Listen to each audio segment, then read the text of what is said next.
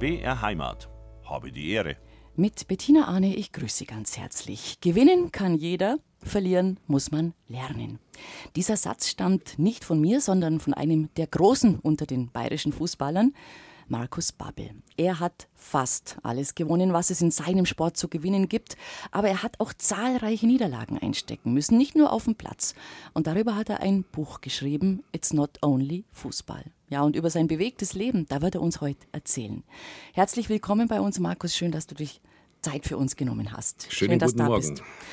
Ja, du bist ja auch äh, gerade ähm, als Experte unterwegs. Beim Fernsehen kommentierst du und bewertest du und schätzt du ein. Deswegen frage ich gleich einmal den Experten in der Bundesliga. Wir haben es heute früh gehört, ist der erste Trainer entlassen worden. FC Augsburg hat den Enrico Maaßen freigestellt. Zu Recht? Ja, was heißt zu Recht? Mhm. Ähm, das ist immer, du bist halt abhängig von Resultaten. Die haben sie jetzt über einen längeren Zeitraum nicht mehr geschafft. Auch letzte Saison war es schon sehr knapp, dass sie über dem Strich geblieben sind. Jetzt geht es ähnlich weiter und man sieht die Entwicklung so nicht. Und deswegen war es für mich jetzt keine große Überraschung, dass er eben gehen musste. Du hast ja selber viele Jahre als Trainer gearbeitet und ich glaube, der normale Mensch stellt sich immer die Frage, ja, der Trainer ist immer der Verantwortliche. Das ist doch eigentlich nicht so richtig fair. Ja, was heißt fair? Du weißt es ja vorhin. Deswegen darf man sich ja. danach eben auch nicht beschweren. Äh, klar, da gehören mehr Leute dazu, ob Sportdirektor, ob äh, Sportvorstand und wie sie alle heißen. Äh, aber schlussendlich bist du derjenige, wo tagtäglich mit ihnen arbeitet. Ähm, du musst es eben versuchen, eine Truppe auf den Platz zu bekommen, wo man das Gefühl hat, dass sie eben für dich doch durchs Feuer geht, dass sie für den Verein alles äh, äh auf den Platz lässt. Und, äh, und oft ist es halt gerade dann, wenn es eben nicht nicht so läuft, oft nicht so erkennbar, obwohl die Jungs, die werden definitiv Gas gegeben haben, aber ähm, es funktioniert nicht und ja, und dann muss man eben die Konsequenzen ziehen und dann darf man sich als Trainer eben auch nicht beschweren. Also Licht und Schatten liegen auf dem Rasen tatsächlich besonders eng beieinander, wie wir im Laufe dieser Sendung hören werden. Habe die Ehre heute mit Markus Babbel, ein gebürtiger Kilchinger. Ja, äh, also gebürtig in Pasing, ja. Äh, München-Pasing, aber aufgewachsen in Guiching. Mit drei Ui wird das ja gesprochen. Jawohl, Guiching. Guiching mit drei Ui. Und Guiching, ja, bin ich aufgewachsen und ja, besser hätte es nicht, nicht laufen können, wie da aufzuwachsen. Weil du hattest nämlich neben eurer Wohnung, du schreib, beschreibst es sehr schön, eigentlich in bescheidenen Verhältnissen aufgewachsen, aber ganz großartig neben der Wohnung war der Bolzplatz. Ja, es ist ein Sozialbauten, es waren sechs Stück und dementsprechend waren ja auch viele Kinder da. Und wir hatten das große Glück, dass wirklich gegenüber ein, ein, ein sensationeller äh, Freizeitpark, muss man das ja schon fast nennen. Wir hatten zwei Fußballplätze, einen, einen, einen riesen Spielplatz und sogar noch einen kleinen Wald dabei. Also besser und schöner kann man sich als Kind eigentlich nicht wünschen. Und ihr seid ja jeden Tag raus. Ihr seid jeden Tag raus und habt ihr Fußball gespielt. Jeden Tag, ja. Die, die Eltern immer so, jetzt schleicht die raus, 12 Uhr ist Mittagessen, da bist du wieder da oder dann 18 Uhr Abendessen. Mhm. Und so ging es halt allen, ja. Und, und der Vorteil war halt auch, äh, durch das, dass es ja, oder alle äh, Elternpaare, die, die damals äh, da waren, äh, finanziell jetzt nicht so sensationell aufgestellt waren. Es ist auch keiner in Urlaub gegangen. Also mhm. selbst in den Ferien, es, wir waren immer 15, 20 Kinder.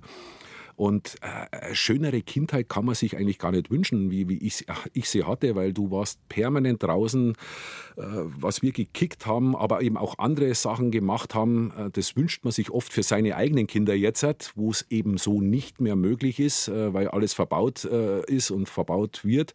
Ähm, und deswegen, das war für mich ein Wahnsinnsgenuss, sowas erleben zu dürfen. Und wie alt warst du, als du so richtig intensiv mit dem Fußball auf eurem Bolzplatz in Kontakt gekommen bist? Dass du gesagt hast, ich will, ich muss, ich will. Das ist mein inneres Bedürfnis, das ist das Liebste, was ich machen kann. Es gab ja nichts anderes, weil alle, äh, wir, waren ja durchgemischt. Ja. Es waren ja auch Ältere dabei, die, die vier, fünf Jahre älter waren, wie, wie ich jetzt. Hat, ähm, und, ähm, und die haben schon immer gekickt. Und, äh, und es war ja auch so ein Ritterschlag, wenn du bei denen mal mitspielen durftest. Also sprich, äh, äh da natürlich mitgemacht. Mein Bruder, klar, äh, äh, vier Jahre älter wie ich, der hat mich dann auch immer mit, mit dazu genommen. Und, und so ging es ja alle. Das waren ja alles Geschwisterpaare mit, mit zum Teil drei, vier, fünf Geschwistern. Und, ähm, ja, und, und der Kleine musste halt mit. Ja. Die Eltern haben gesagt, du, du passt auf den jetzt da auf und der So geht jetzt früher, mit ja. raus. Das war halt früher so. Und deswegen durfte man dann halt auch mitspielen. Oder zum Teil haben wir ja elf gegen elf gespielt mit Auswechselspieler. Das muss man sich mal vorstellen. So viele Kinder waren da am Start. Und wenn du dann eben bei den ganz Großen, in Anführungszeichen, weil die halt eigentlich vier, fünf Jahre nur älter waren, aber wenn du halt, äh, weiß der Teufel, sechs, sieben bist und die sind so viel älter, dann ist das ein Ritterschlag. Und, äh, und dann, wenn du da mitspielen durftest, das war schon immer ganz was Besonderes und äh, ein absolutes Highlight dann auch für einen. Und da gab es einen Bertel und dem hast du viel zu verdanken, schreibst du in deinem Buch. Ja, der Bertel war derjenige, ähm, der war äh, vier oder fünf Jahre älter wie ich, aber der hat dann irgendwann schon erkannt, okay, der Junge, der hat Talent und hat sich dann immer wieder auch mi, äh, mich angenommen. Ähm, und mein bester Freund, der Thomas, der, der ist zwei Jahre älter wie ich, ähm, der hat mich ja dann eigentlich zum Verein gebracht, ja, weil der war dann schon im Verein und äh, hat dann irgendwann mal gefragt, du magst du nicht auch mal mitkommen? Dann habe ich meine Mutter gefragt ähm, und die hat dann gesagt, ja gut, äh, das können wir gerne machen. Das war an einem Donnerstag das erste Training, also als wir da uns zusammenfanden. Und am Freitag hatten wir unser erstes Punktspiel. Und der Thomas war dann derjenige, wo uns erstmal die Regeln so erklärt hat, weil äh, so Abseits und äh, Einwurf und so, das, das hatten wir alles noch nicht drauf. Das mussten wir alles noch lernen. Ähm, aber so bin ich dann eben beim TSV Gülching Agelsried, äh, ähm, habe ich dann eben in der Jugend angefangen. Und darüber hinaus, klar, jeden Tag auf dem Bolzplatz und, und Bertel halt derjenige, der uns immer wieder auch mal so ein paar, paar Tricks gezeigt hat oder ähm, ja, wie man einen richtigen Spannstoß äh, schlägt, wie man äh, den Ball versucht richtig anzunehmen. Also wir hatten einen, unseren Haupttrainer im Verein, aber wir hatten noch den zweiten Trainer auf dem Bolzplatz zu Hause und deswegen ist das so eine schöne Anekdote. Aber wie war das damals? Hat jeder alles gespielt oder hat man sich auch schon ein bisschen spezialisiert? Man hat gesagt, ich glaube, du bist der Stürmer, ich glaube, du bist der Verteidiger. Ich habe mich komischerweise immer in der Defensive gesehen. Ja, ähm, ich weiß nicht warum. Ich bin damals schon immer hinten eingesetzt worden äh, auf dem Bolzplatz. Äh, äh, Markus, du spielst da. Ähm, und dann im Verein bin ich dann eben dazugekommen. Dann hat der Trainer auch gesagt, ja, du bist ganz relativ groß. Ja, du kannst ein Libero spielen. Ne? Spielst ein Libero. Sag ich, ja, alles klar. Ähm, wusste zwar überhaupt nicht, was das ist, aber ja, klar, ich bin hinten. Und, ähm, und das hat sich aber dann so wirklich durchgezogen, weil das eben auch mein Naturell ähm, entspricht. Ähm, weil als Verteidiger hast du eine, eine, musst, musst du eine hohe, hohe Zuverlässigkeit haben. Und die habe ich. Ja. Ich habe eine hohe Zuverlässigkeit. Stürmer, das sind doch eher so ein bisschen extrovertierte, so Freigeister. Äh, wenn sie daneben schießen, das juckt sie nicht. Ja, ein Ähm, bisschen, Hauptsache- die, bisschen Diven vielleicht auch, oder? Das der ein oder andere Diva, der andere? Diva ist mit Sicherheit dabei. ja. Aber als Verteidiger weißt du halt genau, wenn ich einen Fehler mache, Ja. dann, dann kleppert es hinten. Ja. Und du Du bist der Berner Sennenhund des Fußballs. Genau, genau. Und, ähm, und deswegen, das hat mir immer wahnsinnig viel Freude gemacht, wahnsinnig viel Spaß gemacht, weil wir auch immer versucht haben, die Truppe auch so zusammenzuhalten, ähm, dass halt auch alle mitmachen. Ähm, und das ist ja eher nicht das Naturell des Stürmers, sondern der will sein Tor machen und, und das war's. Ähm, wie er dann gespielt hat, das ist eigentlich relativ wurscht. Und, äh, ähm, und das, das, die Position hat mir einfach immer wahnsinnig gut gefallen und deswegen bin ich dabei geblieben. Das ist interessant. Hast du bei den Amateuren schon erlebt? Genau diese, ja, diese Zweiteilung, sage ich mal, einer Mannschaft äh, in, in die Zuverlässigen, die einfach Spiel machen und sich nicht so in den Vordergrund stellen und die anderen, die Windhunde, die nach vorne stürmen und sagen ich, ich, ich. Und dadurch auch torgefährlich sind wahrscheinlich. Ja, du brauchst die eben auch. Ja? Und der Ottmar Hitzfeld hat mal eine, einen, einen tollen Satz zu mir gesagt, wo ich am Anfang zwar erst ein bisschen schockiert war, aber dann, äh, je länger ich drüber nachgedacht habe, gesagt, okay, äh, eigentlich ist das eine, eine Auszeichnung für mich. Er hat gesagt, du, du bist ein Spieler, der nie 100 Prozent gibt, äh, bringt, aber du bist auch nie ein Spieler, der 50 Prozent bringt, sondern du bist immer bei 70, 80 Prozent, also eine hohe Zuverlässigkeit ist da. Und deswegen, also wenn du keine goldenen Löffel klaust, wirst du bei mir spielen. Und, und genau so ist es. Der, der,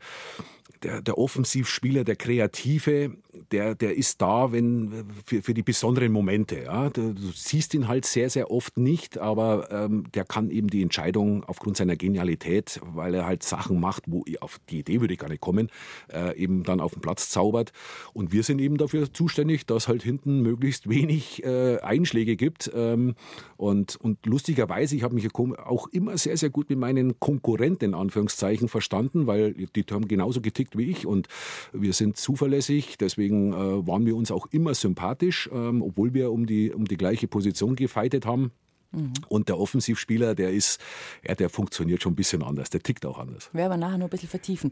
Also, ähm, Gilching Argelsried, Vereinsarbeit. So, und wann warst du da, dass du quasi von ähm, den Spionen äh, des großen FC Bayern beobachtet worden bist? Es war früher noch ein bisschen anders. Nee, ich hatte dann, ähm, ja klar, wir waren, wir waren halt auch richtig gut in, in, in Griechen. Ja. Im ersten Jahr sind wir äh, zwar nur Zweiter geworden, ähm, aber ich sage jetzt mal, wenn man, wenn man, äh, da war ja auch, äh, wir waren ja eigentlich äh, nicht einmal F-Jugendspieler und haben schon bei der E-Jugend gespielt. Und also es waren halt, die, die, Gegner waren oft zwei, drei Jahre älter wie wir und, und trotzdem sind wir Zweiter geworden. Dann im zweiten Jahr sind wir Erster geworden, im dritten Jahr äh, sind wir wieder Erster geworden und haben dann praktisch die Aufstiegsspiele gespielt, äh, um in die höchste Liga zu kommen. Und im Finale sind wir gegen Bayern München äh, gekommen. Ähm, und damals war der Wolfgang Drees Trainer bei Bayern München. Und ähm, wir sind uns auch schon ab und zu auch bei so Hallenturnieren über den Weg gelaufen. Und ja, ich war halt einfach kein Blinder. Ja. Ich war, war ganz gut in der Jugend und äh, ich bin halt aufgefallen und er hat es eben auch beobachtet. Mhm. Und dann, dann hat er gemeldet. Und dann hat er praktisch, ja, der hat es dann praktisch ja. dem, dem, Trainer über ihn, also sprich ja. der D-Jugendtrainer, gesagt: Du, pass mal auf, da ist einer, mhm. der, den, den, den, solltest du mal zum Probetraining einladen. Ja. Und irgendwann kam eben der Anruf von Bayern, ähm, vom, vom Jugendleiter damals: Ja, wir würden mich wahnsinnig gern zum Probetraining einladen. Da wollte ich erst mal gar nicht weil ich war auch sehr schüchtern, sehr, sehr zurückhaltend in dem Alter. Ähm, und meine Eltern haben gesagt, du gehst dahin. Mein Vater hat gesagt, pass auf, du gehst dahin, schaust es dir 14 Tage an und wenn es dir nicht gefällt, zurückgehen kannst du immer. Jawohl. Dann habe ich gesagt, okay, alles klar, wenn es der Vater sagt. Dann bin ich da mit meiner Mutter hineingefahren und muss mir halt schon, äh, meine Eltern hatten keinen Führerschein. Mhm. Also sprich, ich musste mit den Öffentlichen und von Gütling nach, äh, mhm. nach zur Säbener Straße. Also wenn es blöd gelaufen ist, äh, war ich eineinhalb Stunden unterwegs. Aber es war Spaß. Also es war jetzt nie eine Belastung, dass ich gesagt habe, boah, das ist so lang, sondern das war für mich so ein wahnsinniges Abenteuer. Ja, das war cool, das war äh, faszinierend, in die, in die große Stadt da reinzufahren und ähm, dann habe ich mir das 14 Tage angeschaut, habe irgendwann gemerkt, okay, die sind jetzt wirklich nicht so viel besser wie ich. Äh, ganz im Gegenteil, äh, ich habe dann die, die Anerkennung der Mitspieler erfahren und ich fand das dann ganz cool und dann habe ich gesagt, nee, äh, ich glaube, ich bleibe. Und das war keine dumme Entscheidung. Mhm. Und dann ging es ja auch gleich sehr erfolgreich weiter. Ja, absolut. Ähm, lustigerweise immer im zweiten Jahr, also als junger Jahr, also als ich jünger war. Der ältere Jahrgang, der war scheinbar nie so gut. Ähm, da haben wir nie was zerrissen.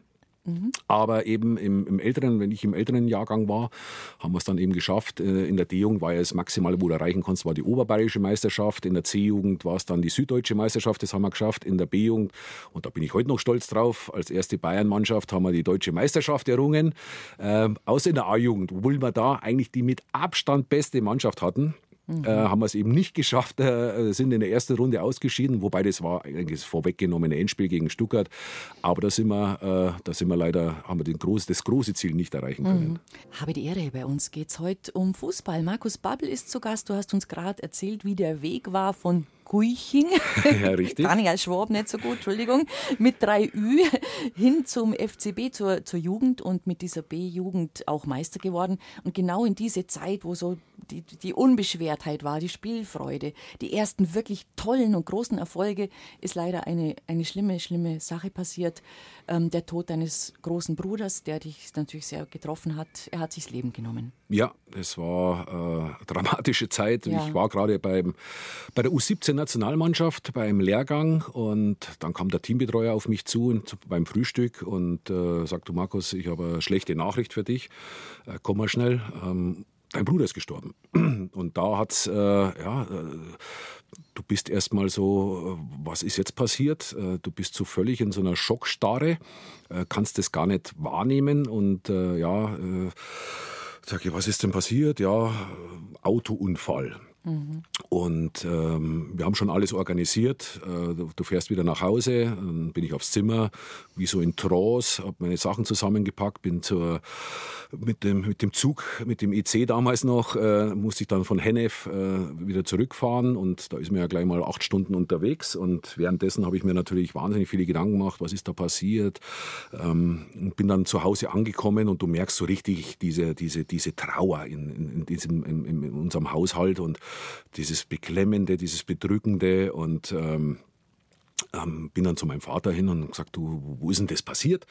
Dann sagt er, ja, da und da. Und dann habe ich mir schon überlegt, wie, wie, da gibt es doch gar keine Straße. Wie, wie, wie, kann das jetzt sein? Und dann sage ich, ja, aber wie, ist der, der, der Autounfall vonstatten gegangen? Sagt er, nee, nee, nicht Autounfall, sondern der hat sich das Leben genommen. Der hat sich vor die S-Bahn geschmissen und das war dann nochmal so ein, so, ein, so ein Brett, wo du dann verdauen musstest. Und ähm, du hast halt richtig gemerkt, diese, diese Ohnmacht, was man ja da auch hat, das war das ja. erste Mal, wo ich ja auch mit dem Tod in Berührung kam. Und, ähm, du warst 17 Jahre alt. Ich war 17 hatte davor Gott sei Dank äh, noch keinen Todesfall zu beklagen und äh, ich war so heilands überfordert mit der Situation, weil du siehst deine Eltern, die so völlig in, in, in Ohnmacht sind, eine, eine Wahnsinnstrauer da ist ähm, und, und, du kannst nicht helfen. Ich, ich, wusste nicht, wie, wie muss ich mich jetzt verhalten, was muss ich machen und dann sind wir auch noch ein Haushalt, die, die halt nicht viel reden.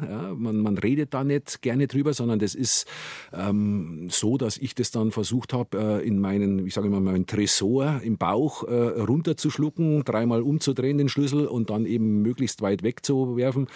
Und trotzdem ist das eine unfassbare Ohnmacht und vor allem, was mir am, am meisten weh tat, äh, meine Mutter so zu sehen. Ja. Äh, mhm. Meine, meine, Mutter ist mein Heiligtum, ähm, das ist mein Fels in der Brandung in meinem Leben und sie aber so äh, niedergeschlagen zu sehen, das, das tat mir unfassbar weh und, und, und trotzdem wusste ich nicht, wie kann ich ihr jetzt helfen, was soll ich machen und, ähm, und da war ich dann dann sehr, sehr froh, dass ich eben den Fußball hatte. Der, der hat mir da extrem geholfen, um gleich auch, auch wieder auf andere Gedanken zu kommen. Aber ähm, das wünscht man sich keinem, ähm, nicht mal seinem ärgsten Feind, weil das ist ungefähr eine, ein, äh, ein Szenario, das, das ich so äh, nicht mehr erleben will.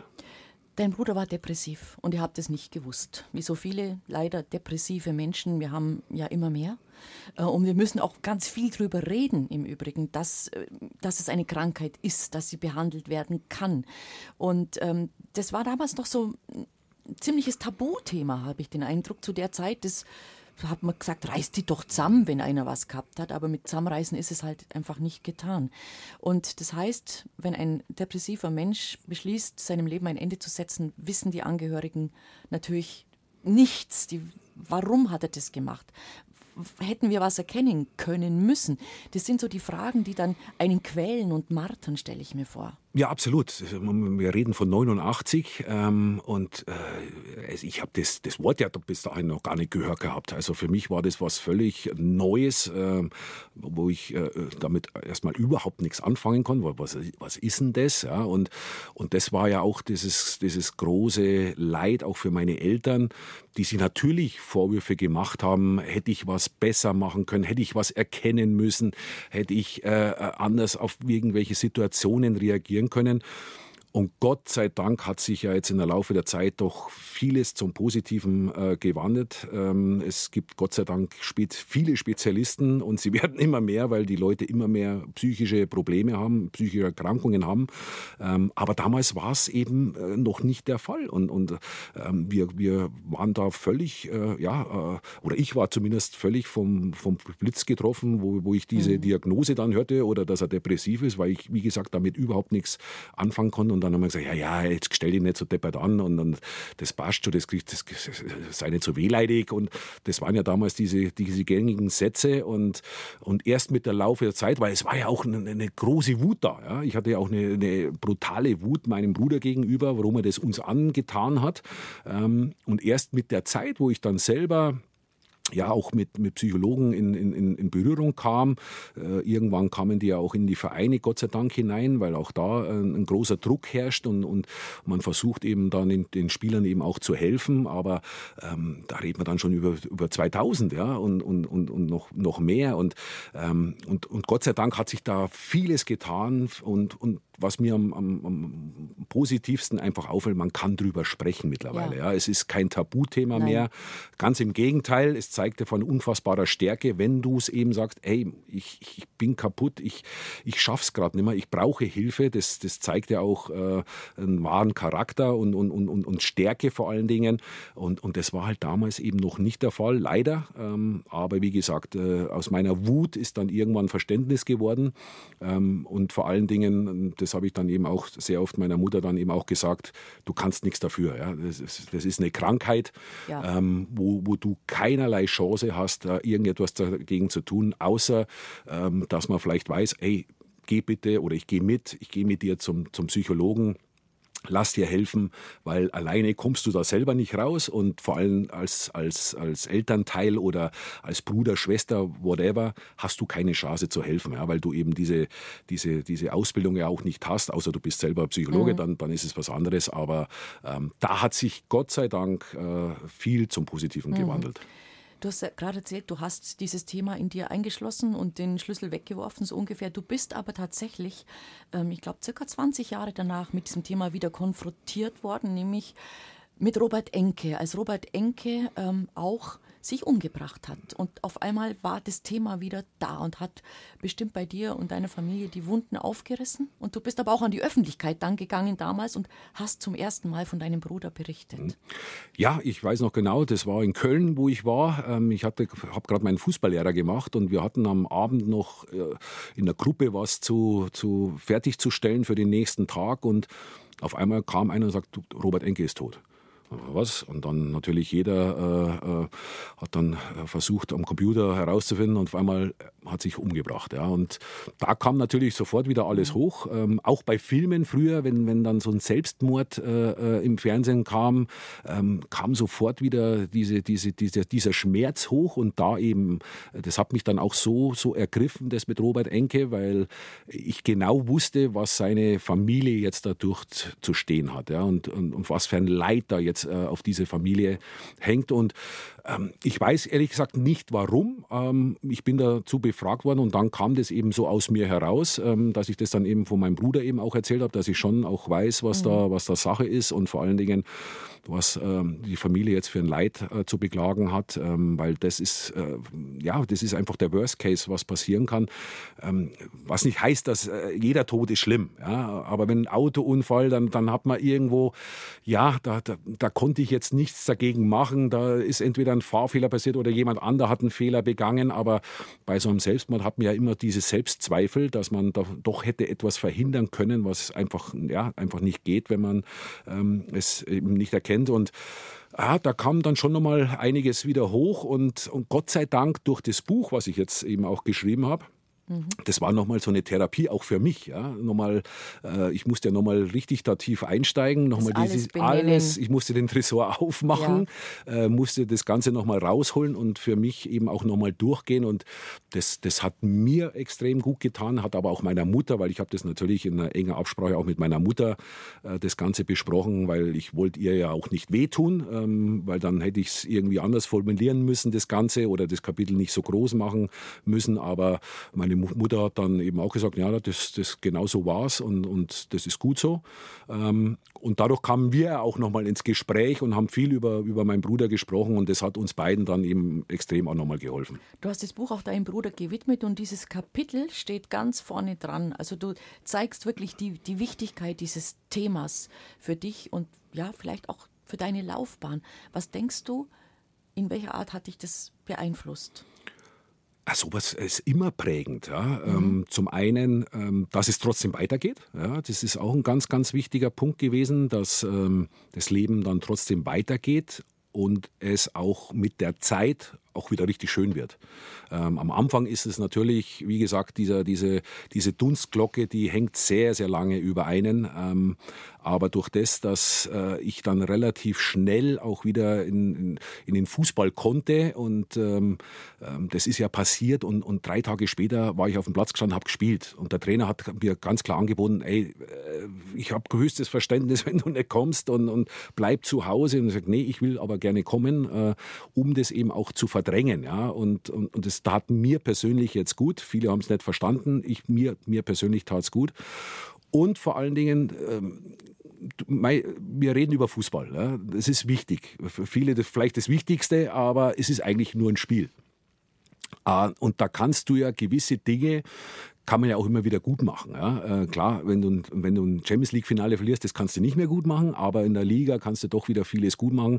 So ein Tod, der, der, den kannst du nicht mehr gut machen. Ja? Und, mhm. und, und, du lernst trotzdem auch so, so, äh, so hart es ist und so brutal es ist für einen, äh, es geht weiter, es muss weitergehen. Ja? Und, ähm, und ich hatte das große Glück, eben da äh, ein hohes Verständnis auch innerhalb der Mannschaft zu haben, ein tolles Trainerteam, die da sehr viel Rücksicht auch auf mich genommen haben, dass ich relativ schnell aber auch wieder auch an, an, an was anderes denken konnte und, ähm, und das dann eben auch ein bisschen beiseite nehmen konnte. Aber ich könnte mir schon vorstellen, dass du da halt notgedrungen früh gereift bist, auch früh ein Stück erwachsen geworden bist, auch als 17-Jähriger. Und vielleicht warst du dann nicht so der ganz große Kindskopf in der Mannschaft wie manch anderer, weil du hast eben schon so bittere Erfahrungen mit, mitgenommen aus dem Leben.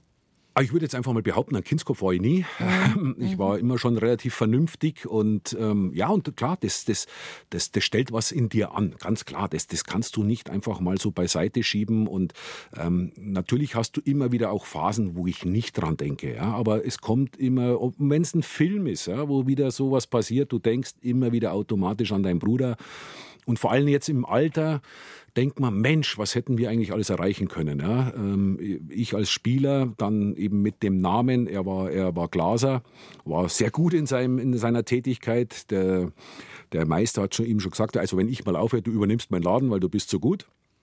Und ähm, da hätte man wirklich was Tolles aufziehen können, eben mit, mit dem Nachnamen, was wir ja dann haben, der ist ja jetzt auch nicht mhm. ganz so, so, so gewöhnlich. Also der fällt ja schon auf, der Name. Und ähm, ist halt schade, dass, dass, äh, dass, man, dass man das nicht mehr zusammen erleben durfte. Auf der anderen Seite muss ich aber auch Verständnis haben, er wollte nicht mehr und das muss man auch akzeptieren. Er hat keinen Ausweg mehr gesehen in, in seinem Leben, keinen Sinn mehr gesehen in seinem Leben. Ähm, da habe ich für ein Stück weit Verständnis. Auf der anderen Seite diesen Schmerz, was er uns einfach angetan hat, da kriegst du dann aber auch wieder diese Wut. Ja. Vielen Dank für deine offenen Worte. Bitte? Ja, nach dem sehr düsteren Kapitel in deinem Leben, in dem Leben deiner Familie, kommen wir wieder auf den Fußball zu sprechen. Also du warst beim FCB angelandet, auch erfolgreich gewesen, gleich Meister mit der FCB Jugend, aber du hattest im Leben nie die Idee, dass du da jemals Profi werden könntest. Nee, den Gedanken hatte ich eigentlich nie. Mein großer Traum war gewesen, äh, wenn ich in die zweite Mannschaft kommen würde, das wäre das wär Weltklasse, weil das waren schon richtig gute Kicker und, und ich habe mich da so meilenweit entfernt davon gesehen. Aber wie es der Teufel haben will, ähm, hatte ich mal die Chance und habe die Chance ergriffen und ähm, ja, bin dann da reingerutscht. Aber es war nie der Gedanke da, selbst als Kind, äh, ich, das waren immer so meine Idole und die waren so weit weg, äh, dass ich da mal selber äh, hinkomme. Und, deswegen, und das hat mir viel erleichtert. Ich hatte diesen Druck nicht, weil mittlerweile, sobald einer ja. äh, irgendwie geradeaus laufen kann, also es stehen die Eltern schon da, das ist der nächste Messi und Ronaldo. Mhm. Und äh, ich hatte völlige Freiheit. Meine Eltern Eltern hatten mir nie Druck auferlegt, äh, solange du Spaß hast, gehst da hin und wenn es keinen Spaß mehr hast, gehst halt wieder heim. Und ich hatte Gott sei Dank sehr lange sehr viel Spaß. Mhm. Und da, du bist dann mal zu einem Testspiel eingeladen worden mit den Profis und da bist gerannt wie ein Hase und von links und rechts nur angeschissen worden. Warum denn? der böse Hans, der Hans Dorfner und der Manni Schwabel, ja, die waren im Mittelfeld. Ich äh, muss oder durfte mit den Profis mit, wobei das war früher immer ein bisschen so ein Graus. Man, man hat sich da nicht wirklich wohl gefühlt, wenn man da mit musste. Mhm. Und habe mir die erste Halbzeit angeschaut auf der Bank und dann hieß ja, Markus, du, du kommst rein. Es war ein Test, so ein Freundschaftsspiel. Ja. Ich weiß gar nicht mehr, ob das, wann das genau war. Ähm, auf alle Fälle ähm, habe ich gefühlt alleine eine Viererkette gespielt. Äh, ich, ich, ich, schade, dass ich da nicht so einen Tracker in mir hatte, dass ich mal, ich, behaupte jetzt einfach, ich bin sieben, acht Kilometer in dieser Halbzeit gelaufen. Es war Wahnsinn. Also ich habe wirklich nicht mehr geradeaus schauen können, weil ich so kaputt war. Und jedes Mal, wenn ich einen Hans Dorfner angespielt habe, hat der Manni Mabel, äh, Manni Schwabel mich zusammengeschissen. Wenn ich Manni Schwabel angespielt habe, hat mich der Hans Dorfner zusammengeschissen. Ähm, auf alle Fälle nach dem Spiel, ich war fix und fertig in der Kabine, äh, wirklich mausetot kam der Hans Dorfner auf mich zu. Dann sagt er, du, wie hörst denn du? Dann sage ich, ja, Markus. Ja, also Markus, wenn du, wenn du noch einmal bei uns Profis mitspielen willst und du gibst mir den Ball nicht, sage ich höchstpersönlich dafür, dass du nie mehr wieder mit dabei bist. Und ich war da gesessen, ich war so völlig baff und. Äh, es ist so ungerecht. Ja, und, ja und der Böse. Aber das so früher, so früher ja? war es so. So ist man mit den mhm. jungen Spielern umgegangen. Das war dieses besagte Stahlbad, wo man durch musste. Das mhm. Lustige ist ja, seine Frau vom Hans Dorfner ist die Patentantin einer Tochter von mir. Ich verstehe mich mit dem Hans überragend, auch mit Manni Schwabel verstehe ich mich überragend. Ähm, aber damals, äh, deswegen hat er bei mir immer böser Hans geheißen. Und jetzt mal, wenn wir uns sehen, sage ich immer, Christi, böser Hans. Ähm, das ist so der Running Gag, aber mittlerweile verstehen wir uns super. Ja. Aber das war halt das Stahlbad, wo du als junger Spieler durch musstest. Aber ein anderer ist auch zu dir gekommen, nämlich der Uli Hoeneß. Und der war, glaube ich, ganz erstaunt, dass du keinen Vertrag hattest. Ja, ich bin dann, weil so eine große Verletztenmisere war, durfte ich mit zum äh, Champions League Halbfinale, also damals noch Landesmeisterpokal, aber jetzt Champions League, ähm, gegen Roter Stern Belgrad. Und dann war sogar die Überlegung da, ob ich eventuell äh, eingesetzt werde, ja, weil wie gesagt, es war ein Notstand in der Verteidigung und äh, auf dem Weg zum, zum Flughafen, ich habe ja da noch meine Ausbildung äh, gehabt, ich, ich habe da praktisch Urlaub nehmen müssen, damit ich da mit darf. Und, du hast ähm, Industriemechaniker ich habe Industriemechanik nebenzu. nebenbei, ja, nebenzu. nebenbei und ja. äh, dann kam ich halt zum, zum Flughafen, war natürlich völlig anders gedresst wie, wie die Herren, weil ich hatte natürlich keinen Anzug und nichts. Und dann kam irgendwann der Uli Hoeneß auf mich zu, was, was, du hast nur einen Amateurvertrag?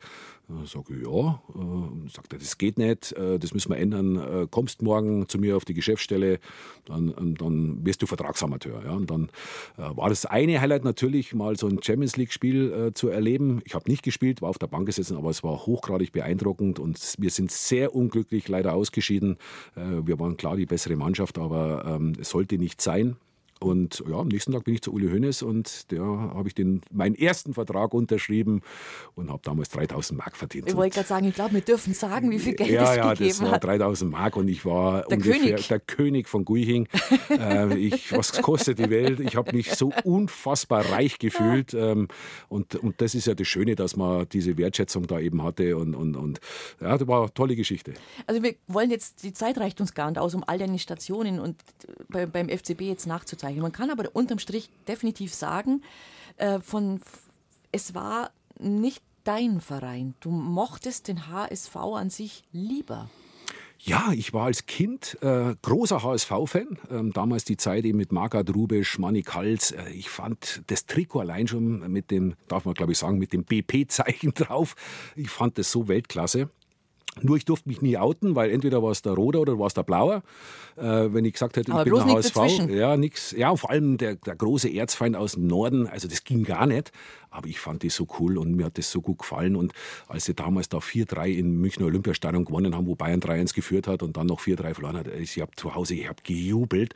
Durfte ich nur nicht, weil sonst, wie gesagt, hätte ich eine auf die Glocke bekommen. Und ähm, deswegen habe ich mir gesagt, ja, tendenziell gefallen mir die Bayern besser wie die 60er.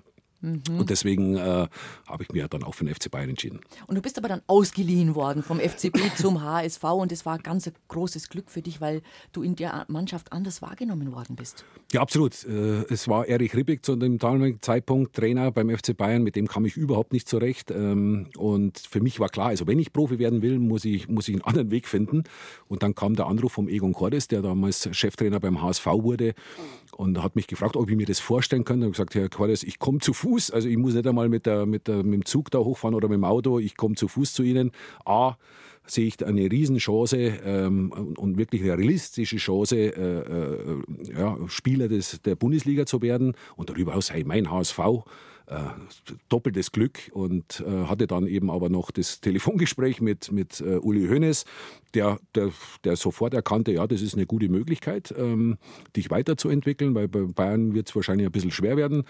Dann hatte ich leider noch ein sehr unangenehmes Gespräch mit Erich Ribbeck, äh, wo mal ein bisschen auf den Keks ging, aber auch das habe ich dann äh, äh, ihm so nahe gebracht, dass es doch sinnvoll für ihn wäre und vor allen Dingen für mich wäre, dass wir uns trennen Jawohl. und dass ich zum HSV gehe. Und Im Buch steht, das finde ich sehr schön, deswegen darf ich das zitieren. Du hast gesagt, Herr Ribbeck, so ungefähr, was soll denn das jetzt? ich kann Sie nicht leiden, Sie können mich nicht leiden, ist doch besser, wir gehen auseinander. Genau, so war's. ähm, und dann, ja, und so ganz gönnerisch, ja, wenn du das so siehst, dann will ich dir keine Steine, könnte Ihnen heute noch eine runterhauen, aber mein Gott, das war halt damals so und äh, ich durfte zu meinem großen HSV und das war ein, ein, ganz, ganz wichtiger Schritt, um dann eben Bundesligaspieler zu ja, werden. da bist du gereift wiederum. Ja, zum Und die einen, Bayern haben dich ja dann auch wieder zurückgewollt. Ja, ich bin auch, ja gell? ausgeliehen worden. Ich erst mal ein Jahr ausgeliehen worden und ähm, ja, ich war, war 19, 20 Jahre alt. Also das erste Mal auch raus von zu Hause, ja, und äh, in die große weite Welt. Und ich liebe Hamburg. Die Stadt ist einfach Bombe. Äh, ich mag auch die nordische Mentalität. Äh, da braucht man ein bisschen Zeit, um mit denen warm zu werden. Aber wenn du sie hast, hast du sie für immer. Und dann, äh, ja, ich durfte spielen und dann leider ist Egon Cordes dann entlassen worden, weil die Mannschaft konnte überhaupt nicht mit ihm und äh, hat sich da gegen den Trainer ausgesprochen. Also ich war für ihn, äh, der Rest war dagegen. Ähm, und dann kam Benno Müllmann. Und äh, dann war ich eigentlich raus, habe gar nicht mehr gespielt, war gar nicht mehr im Kader und äh, bin dann irgendwann zu ihm rein ins, ins Büro und habe gesagt, du Benno, hättest du mal kurz Zeit? Sagt er, ja. Sage ich, du, ich will ja nicht arrogant klingen, aber wenn ich mich im Training sehe, also ich, ich bin besser wie der ein oder andere, wo spielt, äh, woran liegt's? Und sagt er, ja, du hast recht. Und dann ist man nochmal so, äh, und, ja, du bist ja nur ausgeliehen. Also ja, dafür kann ich ja nichts. Dann sagt er, ja, würdest du dich noch mal ein Jahr ausleihen lassen? Sag, ja klar, mir gefällt's hier, ich, ich, ich liebe Hamburg, ich liebe diesen Verein. Ähm, ich glaube, mache ich nochmal und, und von da an habe ich dann auch immer gespielt. Der Weg hat zurück nach München geführt, definitiv in den Süden. Und ähm, du hast da unendlich viel geleistet und gemacht, aber, und das ist so die Quintessenz, glaube ich, von deiner FCB-Erfahrung, dass du sagst, eigentlich habe ich nie die Wertschätzung bekommen. Auch als ich Nationalspieler war, ich war immer der Markus aus der Jugend. Genau. Was war denn das für eine Haltung? Die hat man doch heute nicht mehr, oder? Gott sei Dank, Gott sei Ja. Dank hat sich das geändert. Ich sage jetzt mal so mit der Generation Lahm, Schweinsteiger, äh, Müller hat sich Gott sei Dank zum Positiven für die, für die Eigengewächse äh, geändert. Aber damals äh, war das eben so. Du bist aus dem, aus dem eigenen Stall gewesen. Du hast nie, ob das jetzt ich war, ob es der Didi Hamann war, ob es der Christian Nährlinger war, wir haben nie diese Wertschätzung gehabt, wie äh, die von außen geholt worden sind. Und trotzdem haben wir immer gespielt. Ja. Die sind zwar gekommen und sind nach einem Jahr oder spätestens zwei Jahren sind sie wieder gegangen. Und ihr wart immer da. Und wir waren immer da und zuverlässig, eben, genau, Leistung immer und, ja. Mhm. unsere Leistung abgeliefert.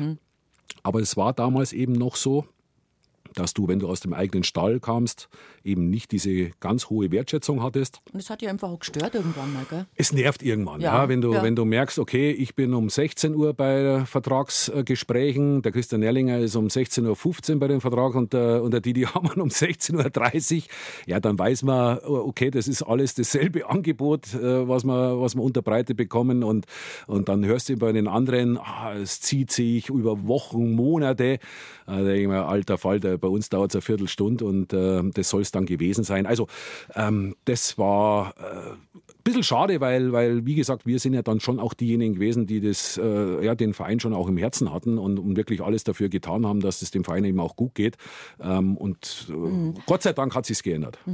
Und du hast auch beschrieben, was ich auch sehr spannend fand, dass du gesagt hast, ähm, das war eine Truppe von herausragenden Fußballern, aber so als Team hat es oft nicht funktioniert. Also da waren zu viele Testosterongeschwänger, Diven, Einzelhelden. Also das war nie so die Einheit, die eigentlich eine Mannschaft braucht, um erfolgreich zu sein. Dementsprechend hat es auch das ein oder andere Mal, heutzutage ist ja so, äh, irgendjemand redet und Bayern wird Meister, alles gut. Aber es war zu der Zeit nicht so. Also sie haben schon auch immer wieder abgeschnitten auf einem Platz, wo man gesagt hat, eigentlich hätten sie besser sein müssen. Ja, also auf, auf der einen Seite bin ich ja stolz, dass ich äh, in der Hochzeit des FC Hollywood genau in dieser Truppe war. Ja. Äh, auf der anderen Seite regt es mir auf, weil wir definitiv zwei, wenn nicht sogar drei Meisterschaften weggeschmissen haben. Also ich statt viermal könnte ich auch siebenmal jetzt deutscher Meister sein, weil wir die besten Einzelspieler hatten, aber ein, ein so zerstrittener Haufen und ein Irrenhaus zum Teil, also wirklich Wahnsinn, äh, wo du nur noch zum Teil Kopfschütteln äh, konntest.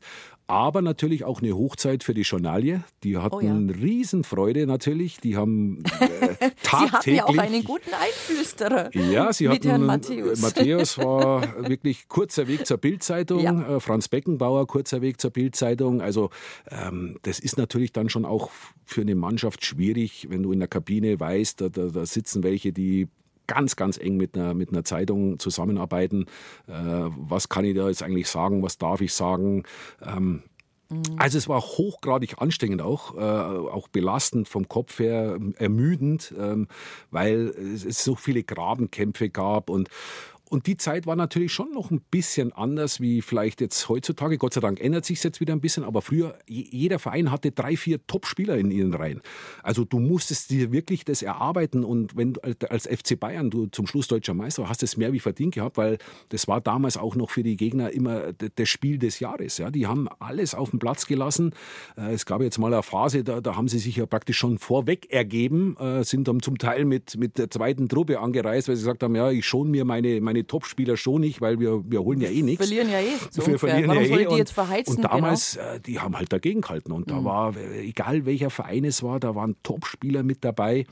Ähm, und du musstest wirklich hart dafür arbeiten, dass du das schlussendlich dann eben auch schaffst. Aber wie gesagt, wir haben leider zwei, drei Meisterschaften mhm. hergeschenkt. Jetzt im Nachhinein natürlich, aber trotzdem, ey, ich bin einer, ein Teil des FC Hollywood. Aber ja. Und trotzdem hat dich der FC Hollywood dann letztendlich auf die Insel getrieben.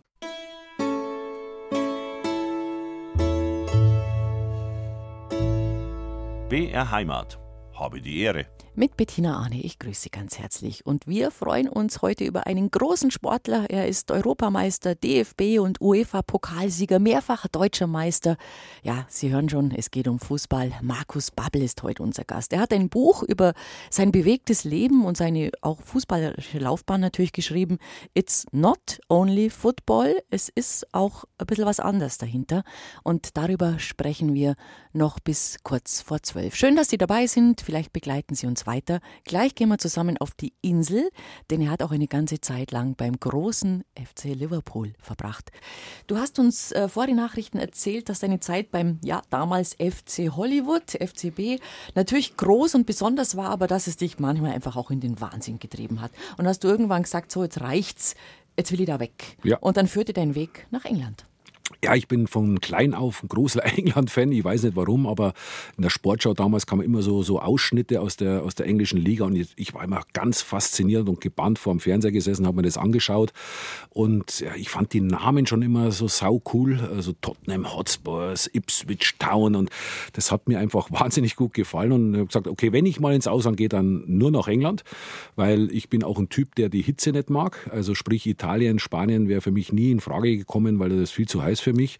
Und England, da ist die Temperatur genauso, wie ich das haben will. Es wird nie eisig kalt, aber auch nie richtig heiß damals. Heute mhm. hat sich auch ein bisschen verändert, aber mhm. damals war es eben so und hatte dann mal Anfragen oder Angebote von, von Newcastle, von Manchester United. Das hat aber nie gepasst. Irgendwas hat immer äh, gestört und war nicht in Ordnung. Und dann kam eben der FC Liverpool und da hat alles gepasst. Und dann äh, äh, habe ich eben die Entscheidung getroffen, das, das, das mache ich jetzt. Und äh, das war die beste Entscheidung in meinem Leben, auch wenn ich eigentlich nur eine Saison für sie gespielt habe. Das war die schönste, äh, die schönste Zeit in meiner. Das war die schönste Fußballerzeit. Schönste Fußballerzeit in meiner Karriere. Aha weil in England, da zählt der Verteidiger was. Ja? Und, ähm, Schön. Ja, ja, weil du wirst ja nur kritisiert in, in, Deutschland als Verteidiger, weil du warst am Tor schuld. Wenn du gut gespielt hast, das wird nicht äh, zur Notiz genommen. Ähm, und in England, wenn du da eine Grätsche auspackst, dann stehen da 1000, 2000 Leute auf und applaudieren dir. Und das hat mich so fasziniert und so imponiert, dass ich ja einfach einen Riesenspaß äh, entwickelt habe nach anfänglichen Schwierigkeiten, weil der Fußball ist anders. Ja. Der ist wesentlich härter, äh, wesentlich physischer wie, wie der Deutsche. Und da musste ich mich erstmal dran gewöhnen, weil äh, ich bin beim, bei den ersten Spielen gefühlt 10, 15 Mal stehen geblieben, weil ich gedacht habe, das ist jetzt ein Foul. Ja, ja, genau, jetzt pfeift und, der Schiedsrichter. Ja, und ja, da geht es immer weiter, immer weiter. Okay, ja. dann gab es irgendwann einen Punkt, wo ich gemerkt habe, ich bringe nicht die Leistung, wie ich sie eigentlich bringen könnte. War dann wirklich vorm Spiegel gestanden und gesagt, du, jetzt gibt es zwei Möglichkeiten. Also entweder machst mit und äh, kommst jetzt langsam mal aus dem Quark oder du gehst wieder heim. Und dann habe ich mich fürs Erstere entschieden und habe dann auch angefangen zum Holzen. Und äh, wie gesagt, dann ist es auf einmal dahin gegangen und ich habe wirklich Top-Leistungen bringen können. Ähm, habe von 63 Pflichtspielen habe ich 60 gemacht und, ähm, und wie gesagt, wir haben dann auch das große Glück gehabt, ja auch was zu erreichen. Also wir sprich, wir haben den Ligapokal in der Saison gewonnen, wir haben den FA Cup, den ältesten Pokal, den es auf der Welt gibt, haben wir gewonnen. Und dann noch zum, zum Abschluss haben wir noch den UEFA Cup in Dortmund in einem legendären Finale gegen Alaves mit 5 zu 4 für uns entscheiden können. Und ja, das war schon äh, ein ganz besonderes Jahr. Mhm. Und die Fans sind auch ganz besonders auf der Insel. Ja, speziell die Liverpool-Fans. Ja. Also mhm. die sind außergewöhnlich. Äh, die, die wollen nur sehen, dass du alles gibst. Ja. Wenn sie das sehen, und das konnten sie bei mir relativ schnell erkennen, äh, dann, dann, dann verehren die dich, dann lieben die dich. Und wie gesagt, der Verteidiger äh, hat eine, eine, einen hohen Stellenwert bei ihnen, wenn, wenn du da äh, wirklich so, so spielst äh, und reingehst und runtergehst und dass sie einfach sehen, hey, der ist mit Herzblut, der gibt alles für unseren Verein, dann bist du da auf, auf Lebenszeit. Ich merke heute noch, wie viele mir noch schreiben, äh, was für ein toller Spieler ich war oder was für eine tolle Saison wir da gespielt haben.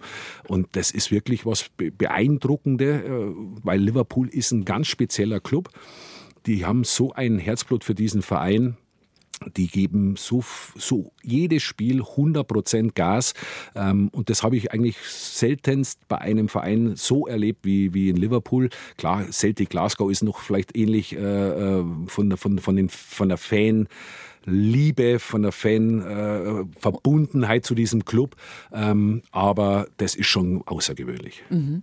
Und natürlich kommt auch die Hymne des Fußballs daher. Das ja. muss man sagen. Anfield Road und uh, You Never Walk Alone. Ja.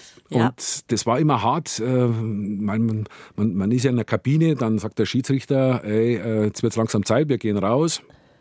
Und dann hörst du, bevor du die Treppen hochgekommen bist, jetzt ist ja eben, damals musstest du nur so Treppen hochgehen, um aufs Spielfeld zu kommen, und du hörst dieses Lied schon. Und der Gegner ist noch nicht da da bin ich schier wahnsinnig geworden, weil ich wollte immer dieses Lied äh, von der ersten bis zur letzten Sekunde hören, weil es ist anders wie, wie in Deutschland. Du hast eine Kurve, die auch sensationell Rabatz macht, aber da singt das ganze Stadion. Also es ist ja nicht nur der, der, der Korb, wie, sie, wie diese harte Kurve da genannt wird, sondern das ganze Stadion vom äh, Siebenjährigen bis zum 80-Jährigen äh, singt da jeder mit und du kriegst da so ein, so ein Gefühl, dass du, ey, ich, du kannst schlecht spielen, ja, das passiert, das ist menschlich, aber du gibst alles. Ja, du haust alles raus, was du, was du in dir hast, weil du, du, du, du merkst, wie diese, diese, diese, diese Fans, diese, diese Menschen diesen Verein verehren, lieben, mit allem, was sie haben, äh, äh, den Verein unterstützen.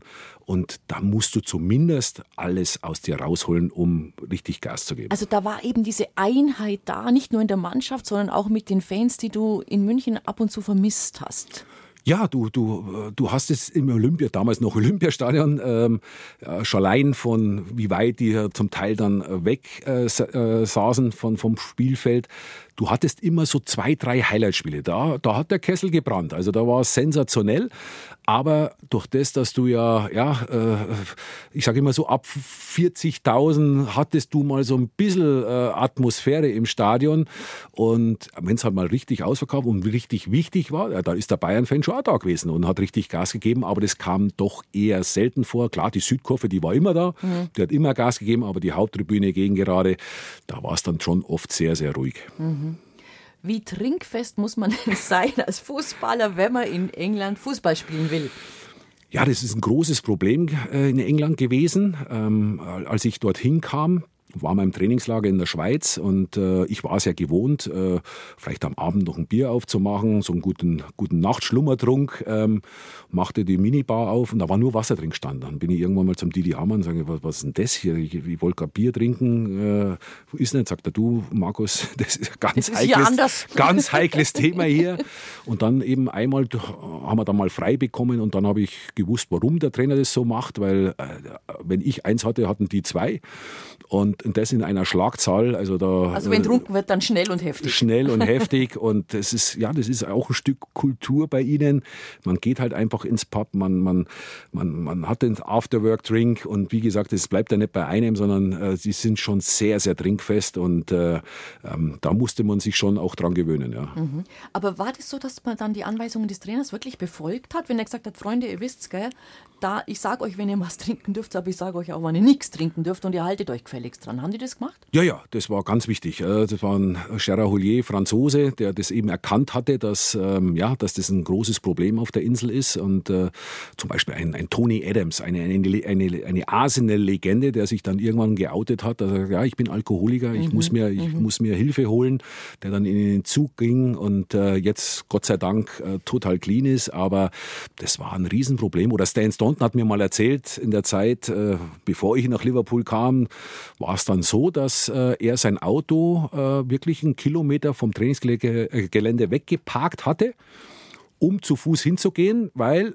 die halbe Truppe hatte keinen Führerschein mehr. Wegen Alkohol am Steuer haben sie einen Führerschein entzogen bekommen und er wollte aber auch da mit dabei sein in dieser Gruppe und hat dann auch gesagt, ja, ich habe auch meinen, meinen Führerschein verloren und hat aber nur einen Kilometer vorher geparkt, damit ihn eben keiner sieht, dass er mhm. mit dem mhm. Auto wieder wegfährt. Also das sind dann schon so Geschichten, wo du dann erstmal so, hä, was ist denn hier los? Und äh, ich konnte den Trainer sehr, sehr gut äh, mhm.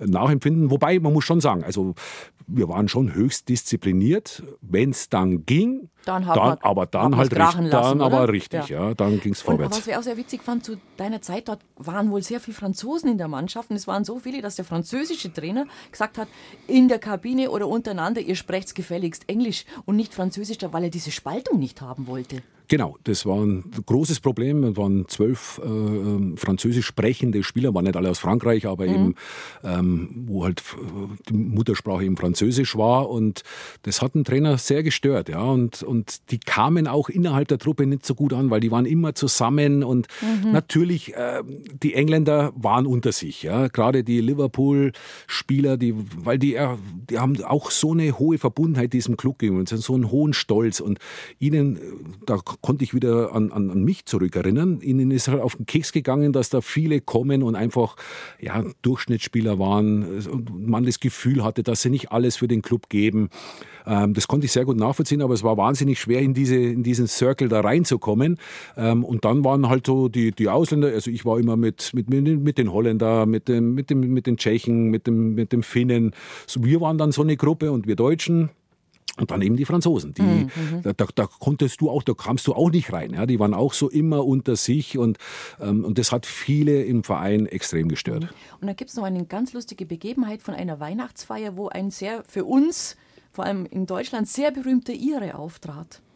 Christy Burke, ja, der ist ja in England selber gar nicht so beliebt, ähm, zu unserer Verwunderung, äh, weil bei uns äh, zur damaligen Zeit, bei den äh, Anfang 2000, ein Superstar, ja, mit, äh, mit Lady in Red. Und wir hatten die Weihnachtsfeier und alle Engländer und Iren, oh, jetzt kommt der, um Gottes Willen, das ist ja Katastrophe. Und, und wir so, was, Christy Burke, Wahnsinn. Und, und an diesem Tisch war eben Christian Ziege noch mit dabei gesessen, Didi Hamann, Sammy Hüppier, Sander Westerwelt, in Holland eben auch sehr, sehr beliebt und sehr bekannt. Und wir haben dann so Gas gegeben und haben den so angefeuert und, und Spaß gehabt, dass dann, wie gesagt, der ganze Saal irgendwann mitgemacht hat. Und, und das war dann wirklich äh, sehr rührend, als er, äh, als er praktisch sein Konzert, sein kleines Konzert da zu Ende brachte, kam er dann zu uns am Tisch und hat sich wahnsinnig bei uns bedankt, dass wir da so mit Gas gegeben haben, weil er schon weiß, dass er eigentlich in England nicht so beliebt mhm. ist. Du hast, obwohl du sehr glücklich warst beim, auf der Insel und, und beim FC Liverpool, dann doch ähm, leider die Stadt und die englische Insel verlassen müssen, denn es ging dir schlecht. Und du hast dir Hilfe suchen müssen, medizinische Hilfe suchen müssen, um abzuklären, hey, was ist denn mit mir los?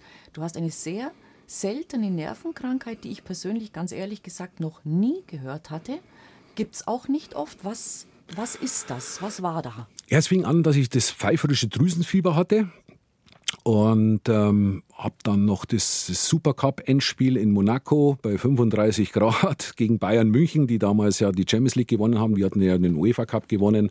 Und dann, die spielen ja immer gegeneinander, haben wir noch gegen sie gespielt. Und ich hatte noch das große Glück, gegen Hassan Salihamidzic zu spielen, der ungefähr einen V12-Motor in sich hat. Und äh, ich war mausetot. Wir haben zwar das Spiel 3 zu 2 gewonnen, aber ich war mausetot danach. Bin dann in die Bayern-Kabine zu Dr. Müller-Wohlfahrt gegangen, habe gesagt, du Mull, mir geht's nicht gut. Ähm, er sagte, ja, du schaust doch scheiße aus, äh, du komm nach München, wir klären das alles ab. Sondern habe ich mit dem Trainer gesprochen, dass es mir eben nicht gut geht. Bin nach München geflogen, okay, pfeiferisches Düsenfieber. Und das Guillain-Barré-Syndrom ist eine Folgekrankheit. Gibt es im Aha. Jahr, glaube ich, 800 Mal. Das ist nicht bei, viel. Ja, bei 81 mhm. Millionen oder 82 Millionen, wie wir sind, 800 Mal. Mhm. Ähm, Habe ich selber auch noch nie gehört. Hat. Ist eine Nervenkrankheit, also sprich, deine Nervenenden leiten nicht mehr zu deinen Muskeln.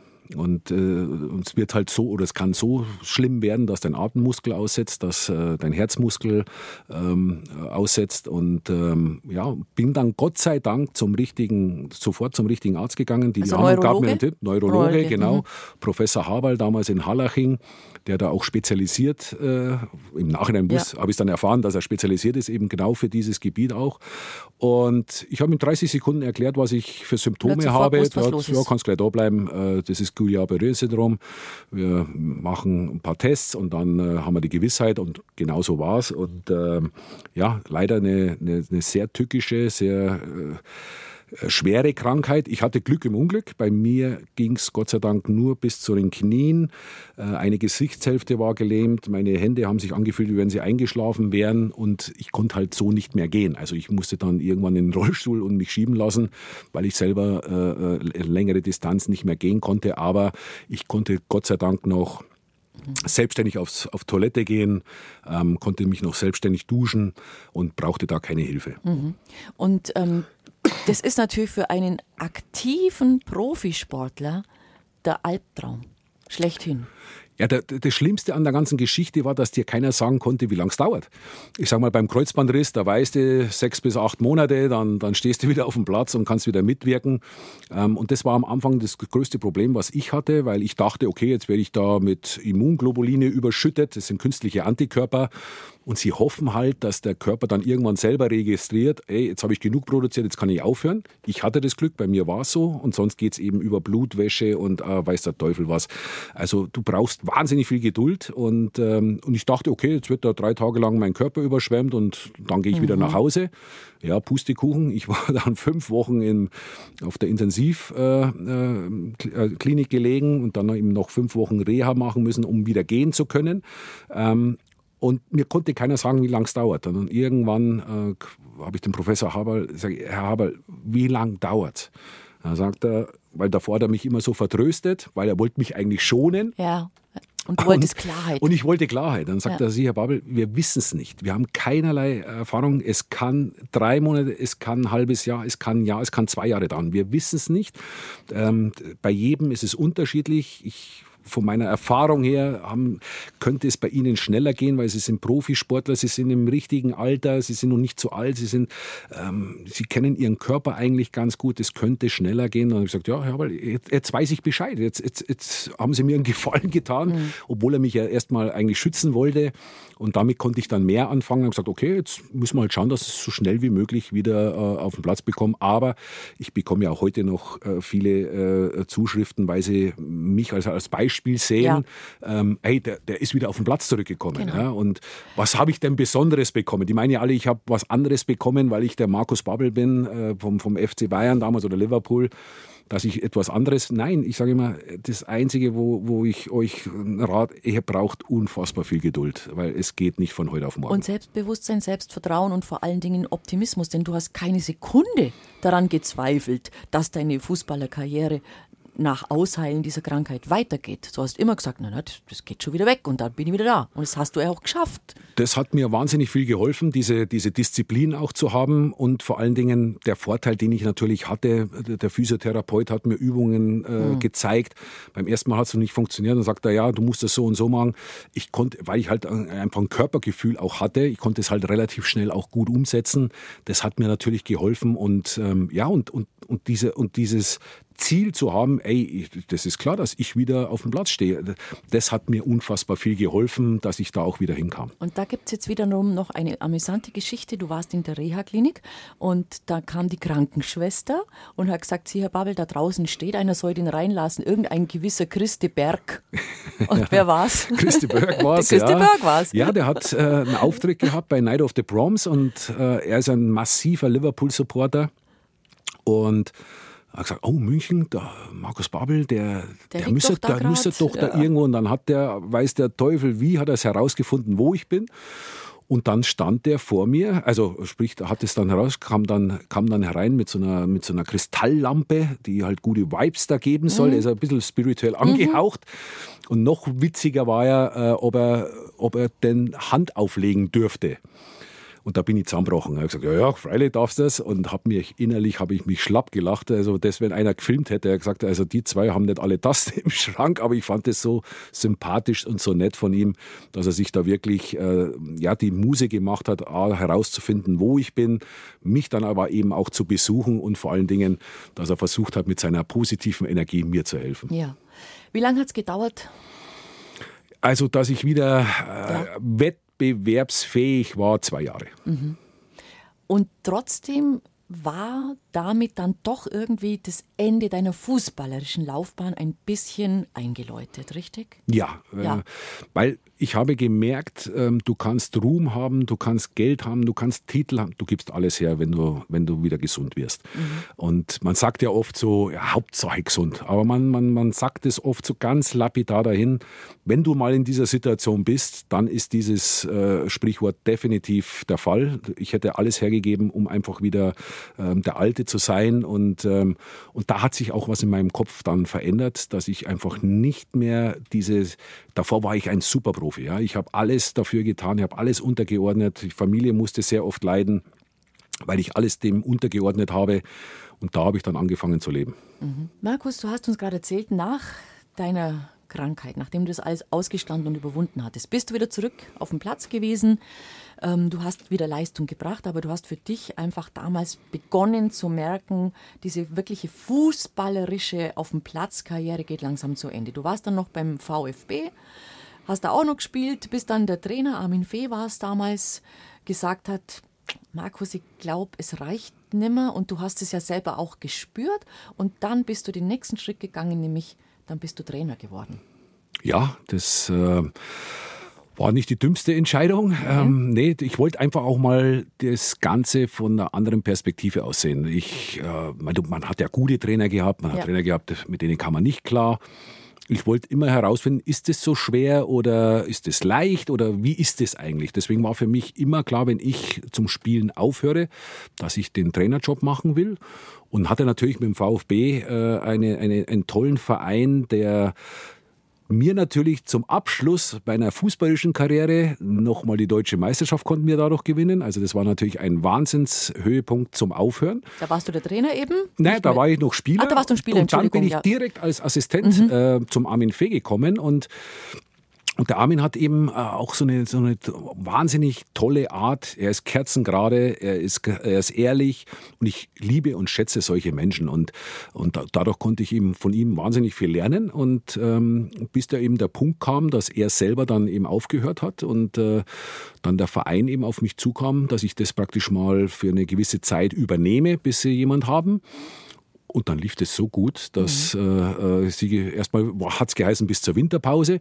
Dann haben sie gesagt, okay, dann machst du es bitte äh, zu Ende, äh, die Saison. Und ja, wir sind dann vom 11. Tabellenplatz äh, fast noch deutscher Meister geworden. Also wir haben im letzten Spieltag um die deutsche Meisterschaft gekämpft, ähm, sind dann Dritter geworden äh, letztendlich. Und dann musste ich aber leider zum Fußballlehrer, weil ich hatte keinen Fußballlehrerschein. Ja. Ich hatte den B-Schein, ich hatte den A-Schein, wo ich mhm. da währenddessen machen durfte, aber ich hatte eben keinen Fußballlehrer. Und das war Höchstbelastung, weil ich eben nur vier, fünf Tage Urlaub hatte und so eine Saison, die zehrt auch an einem Trainer extrem. Ähm, also ich hatte fast keine Erholung, musste dann äh, zum Fußballlehrer und jeder, der mich kennt, weiß, das ist für mich die Höchststrafe, äh, mich irgendwo hinzusetzen und zu lernen. Da bin ich einfach, ich bin nicht geboren für die Schule. Ähm, ich habe das schon als Kind gehasst, in die Schule zu gehen. Äh, dann in der Ausbildung habe ich es gehasst, in die Berufsschule zu gehen. Und ich hatte es auch gehasst, obwohl über das Thema Fußball ging. Mhm. Mich hat es so gelangweilt und, und trotzdem musste ich da sein. Und das strengt mich so an und, und, und das konnte nicht gut gehen. Deswegen musste ich dann auch beim VfB leider gehen. Aber ähm, das waren tolle Erinnerungen, ja. dieser Start beim VfB. Also du warst dann auch bei der Hertha, du warst auch in Australien. Also du hast ja viele Jahre als Trainer gearbeitet. Was was uns interessiert, was war denn dein Credo oder dein, dein, dein Versuch, dein Impetus? Also was hast du versucht als Trainer mit deiner Mannschaft umzusetzen? Ich habe versucht, eben ein, ein, ein Teamspirit zu entwickeln, ähm, dass, ähm, ja, dass auch ähm, gewisse Hierarchien geben muss. Ja, dass, wenn einer sagt, alle Spieler sind gleich, dann sage ich immer Bullshit, ja, weil du kannst einen 34-Jährigen nicht gleich behandeln mit einem 18-Jährigen. Ähm, der hat schon so viel hinter sich, den muss ich anders anpacken wie einen 18-Jährigen. Genauso war es aber auch immer ein Credo, nicht auf die Kleinen zu gehen. Ja, ich habe das selber äh, leidig erfahren müssen, dass du dann der Sündenbock bist, wenn die, wenn die da oben irgendwas verkackt haben. Mhm mhm. ähm, dann auf die Kleinen zu gehen. Ich habe das gehasst ja, und, und das habe ich nie gemacht. Und, und trotzdem war es mir aber auch wichtig, dass man respektvoll miteinander umgeht und vor allen Dingen, dass man Spaß hat an der ganzen Geschichte. Ja. Man, äh, bei allem Druck, der da beim Profifußball herrscht, äh, muss aber trotzdem auch Spaß mit dabei sein. Und, ähm, und das war immer so mein Credo, auch im Trainerteam. Fußball heute und damals, was ist für dich der gravierende Unterschied? Ähm, ich sage immer, wir hatten die schönste Zeit. Ja, wir hatten die schönste Zeit. Wir haben auch gutes Geld verdient ähm, und es gab kein Internet. Es gab kein Handy, es gab kein Internet. Wir waren frei.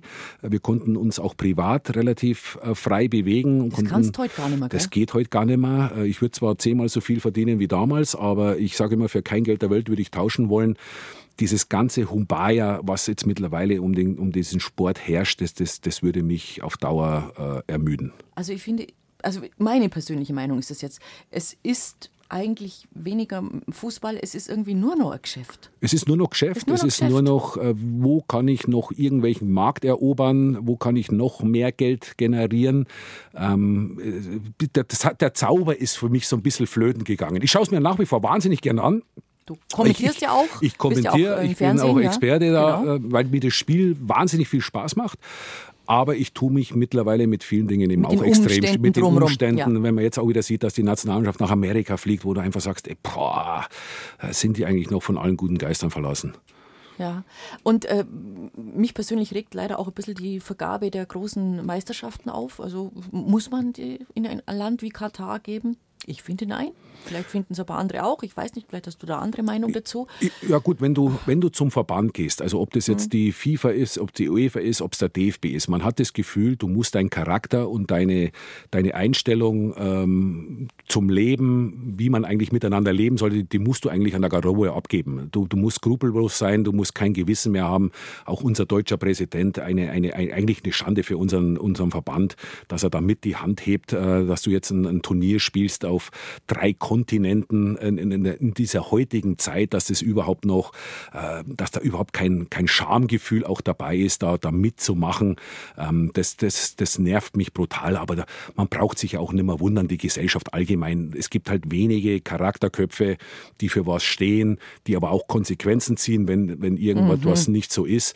Man, man erlebt es ja in der Politik. Du genau. kannst ja mittlerweile, du kannst, kannst ja, machen, du kannst ja Hund reinhauen, mhm. du musst dich nicht entschuldigen und vor allem du musst keine Konsequenzen mehr fürchten oder auch selber tätigen. Und hm, das ist schon, wo, wo mich massiv stört, gerade was die Verbände anbetrifft. Ähm, da sind wirklich, also da fällt da zum Teil ja nichts mehr ein. Mhm. Aber da gibt es irgendwie keinen Weg raus. Gäbe ja. es einen Weg raus aus dieser Misere? Weil ich glaube, dass es wahnsinnig viele Fußballfans aufregt, wirklich aufregt, dass sie, es, ich, ich weiß von vielen Leuten, die, die die letzte Meisterschaft auch nicht mehr angeschaut haben, weil sie gesagt haben, ich mag das nicht mehr unterstützen, das ärgert mich alles so.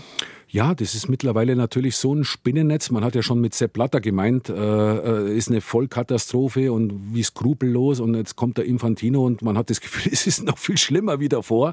Also das ist, das, ja, ich sage ja, das ist einfach so ein Gewirr mittlerweile, ähm, wo, wo, wo, du mitmachen mhm. musst, sonst kommst du ja da gar nicht rein. Also du sprichst, du musst deinen Charakter abgeben.